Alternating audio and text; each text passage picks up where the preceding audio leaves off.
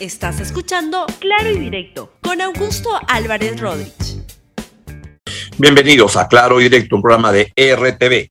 El día de hoy quiero comentar una entrevista que le hizo a Jaime Chincha ayer en Radio Programas al ministro de Justicia, al doctor Aníbal Torres. ¿Y por qué lo hago? Porque la verdad que este, yo tuve o tenía la, la impresión que el ministro Torres era una de las voces sensatas que, que aconsejaba en el plano legal y político también al presidente de la República. Pero la verdad, escuchándolo en esta entrevista, y quiero pasarle varias partes de lo que, de lo que dijo anoche, la verdad que tengo la lamentable sensación que incluso él está cayendo en un problema general del gobierno.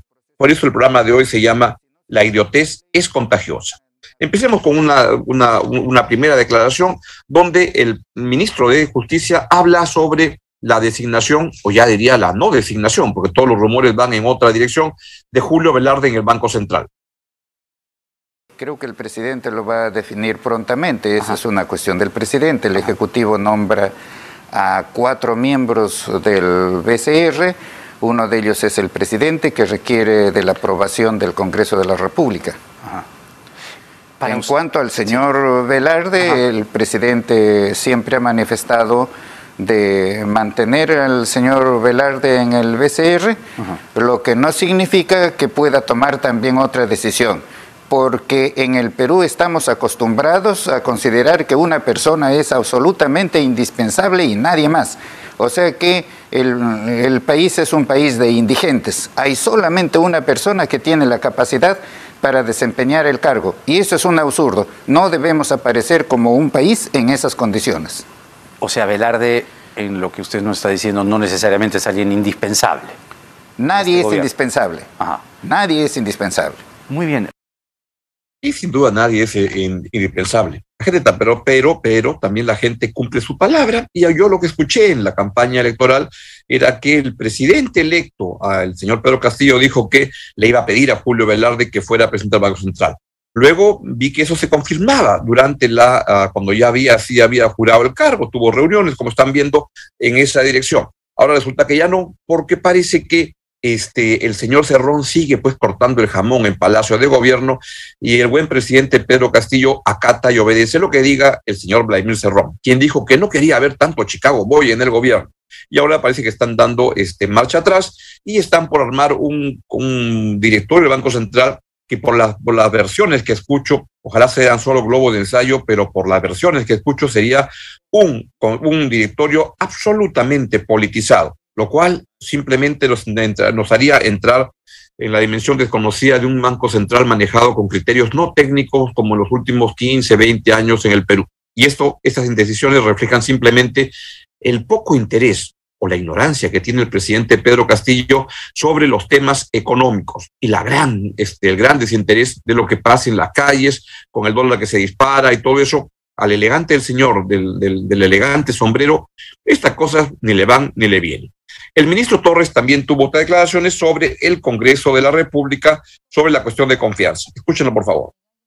El Congreso ha actuado no usurpando esa función del Tribunal Constitucional y además usurpando la función de este, eh, la Asamblea Constituyente que de momento no existe. La Asamblea Constituyente, o sea, el Congreso Constituyente Democrático, le facultó al Congreso para que modifique la Constitución, no para que haga interpretaciones auténticas. Con una interpretación no puede modificar la Constitución. Claro que ese, ese, tema es de mi amplio conocimiento, podríamos discutir toda la noche. Parece no que están eh, removiendo el obstáculo para eh, vacar al presidente, porque ahora el obstáculo sería el de la cuestión de confianza con el fin de proponer proyectos este, legislativos. Entiendo la narrativa. Se rompe el equilibrio. Sí, se rompe entiendo la narrativa jurídica, porque además usted es experto en la materia pero también hay una narrativa política que uno puede interpretar.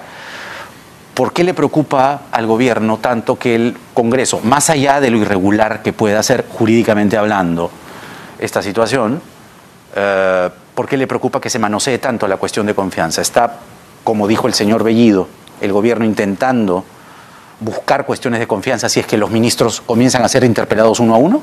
Bueno, es que la constitución política le otorga esa facultad al Premier.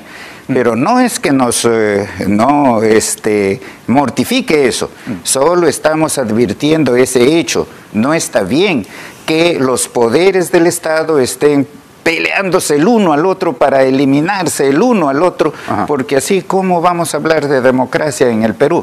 Claro que vivimos una democracia incipiente, es probable aquí que los, miembros de la Comisión de Constitución han sido ¿no? este, inducidos a error por alguien ¿no? que está buscando vacar al presidente y eliminar todo obstáculo para la vacancia. ¿Quién será? La verdad, modestamente tengo otro punto de vista con respecto a la vacancia. Yo lo que creo es que aquí no va a haber vacancia porque el Congreso está un montón de gente que lo que está buscando es otra cosa. Miren, voy a hablar de manera clara y directa y cruda. En el Congreso han cobrado solo un mes, el mes de agosto y lo que están esperando es cobrar 59 meses más gratificaciones, más este, CTS, más muertos y heridos, y lo que puedan sacar por lo bajo, porque ya me entero que algunos congresistas ya están comenzando a hacer sus lobbies. Por ejemplo, hay uno que está yendo a la SBS para ver cómo hace el lobby para las AFOCATS que, que, que están en quiebra y que busca cómo meter este tipo de instancias. La verdad, el Congreso simplemente quieren su chamba, su cargo este, y está en otra cosa. Lo que podría haber es no vacancia, es autovacancia, porque la verdad, a este gobierno de Pedro Castillo nadie lo empuja. Él se empuja solo con sus errores y eso es lo que está generando un desmadre en el país. Esto es lo que pasa y no lo que dice el ministro Aníbal Torres. Voy además a lo que también habló es sobre el traslado eventual que están pensando de, la, de Alberto Fujimori a otro penal. Fujimori, ¿va a permanecer en Diroes? Se está evaluando. Nadie tiene preferencias. Ya he visto por allí ciertas amenazas de sus abogados, algo eso. Pues este, eso conmigo no va. Conmigo lo único que va es la ley. Como decía en otro medio, aquí nos hacemos la pregunta. Además, yo soy docente universitario, pues. Nos hacemos la pregunta, ¿quién gobierna ahora en el Perú? ¿La ley o las personas?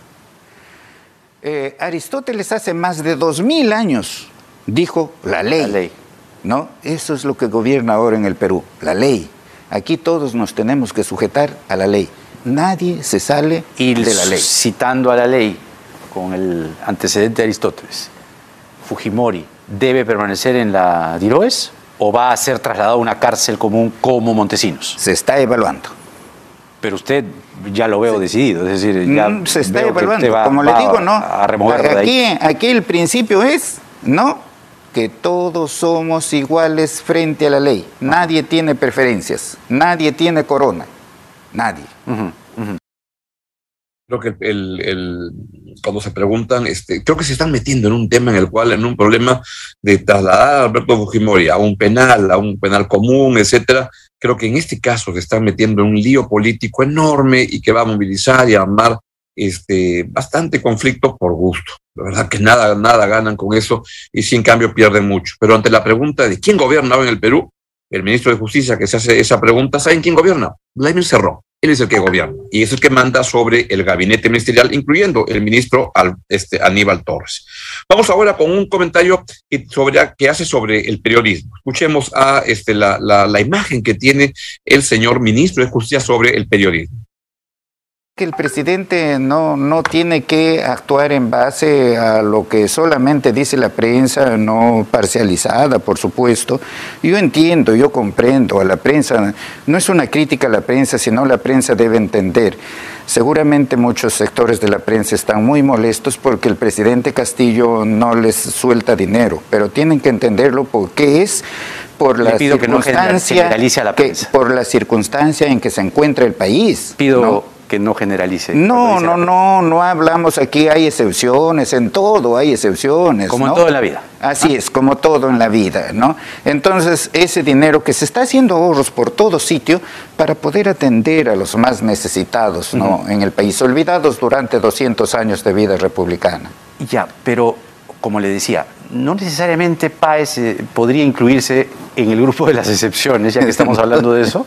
No necesariamente eh, podría estar incluido Páez en, esa, en esa situación. Es decir, no necesariamente todo se resume a eh, el dinero, entiendo se está refiriendo a la publicidad estatal, sino que son, efectivamente. son hechos que se están reseñando. Entonces, el presidente Castillo podría tomar la decisión antes de que el señor Maraví pase por la interpelación de retirar al señor Es una decisión del presidente. El presidente actúa evaluando todas las circunstancias del caso y no sujetándose no a determinado poder, cualquiera que sea ese poder. La verdad que la visión que tiene el ministro de Justicia sobre la, prensa es ofensiva y es equivocada. Me preguntaría cómo se compra el kilo de ministro hoy en día, a cómo se compra el kilo de congresista de Perú Libre hoy en día. Y ahí va a tener respuestas más claras el ministro de Justicia, pero su visión del periodismo es la verdad que lamentable lo que está pasando y cae en lo mismo que, el, que, el APRA con Mauricio Mulder, ¿se acuerdan cuando presentó su ley y, fue al Tribunal Constitucional y dijeron que su ley era inconstitucional? Y si es que cree que es de esa manera el, señor Castillo va a generar buena prensa, y si cada denuncia que haya sobre el gobierno van a pensar que es porque el presidente Castillo no les da plata a los medios, la verdad que es una idiotez lo que están diciendo. Vamos con otro eh, comentario. Cuando habla sobre su colega del gabinete, el ministro Maraví, sobre quien hay sólidas evidencias de este atestados, testimonios, que no solo es un integrante de Movadef, sino que en los años 80 tiraba bombas en Ayacucho. El ministro Maraví eh, ha tenido hechos de su juventud y ahora la prensa lo, levanta. ¿Y cuáles son esos hechos? Son denuncias policiales. No hay una acusación fiscal. No hay una sentencia. No la hay. Eh, pongamos uh, como caso una situación paralela. El caso Mario Vargas Llosa. Mario Vargas Llosa fue comunista en la Universidad Nacional Mayor de San Marcos.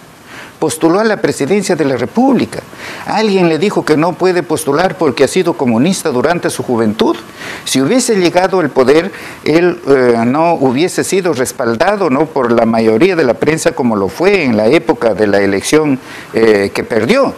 Pero claro, hay una enorme diferencia aquí, pues. Pero, eh, digamos, para ser estrictos con los hechos, claro, Vargas Llosa de joven fue castrista, pero después fue un converso, es decir, se convirtió a, liberalismo. así es, así es. No necesariamente, pero... y los hechos dicen lo mismo de Maraví.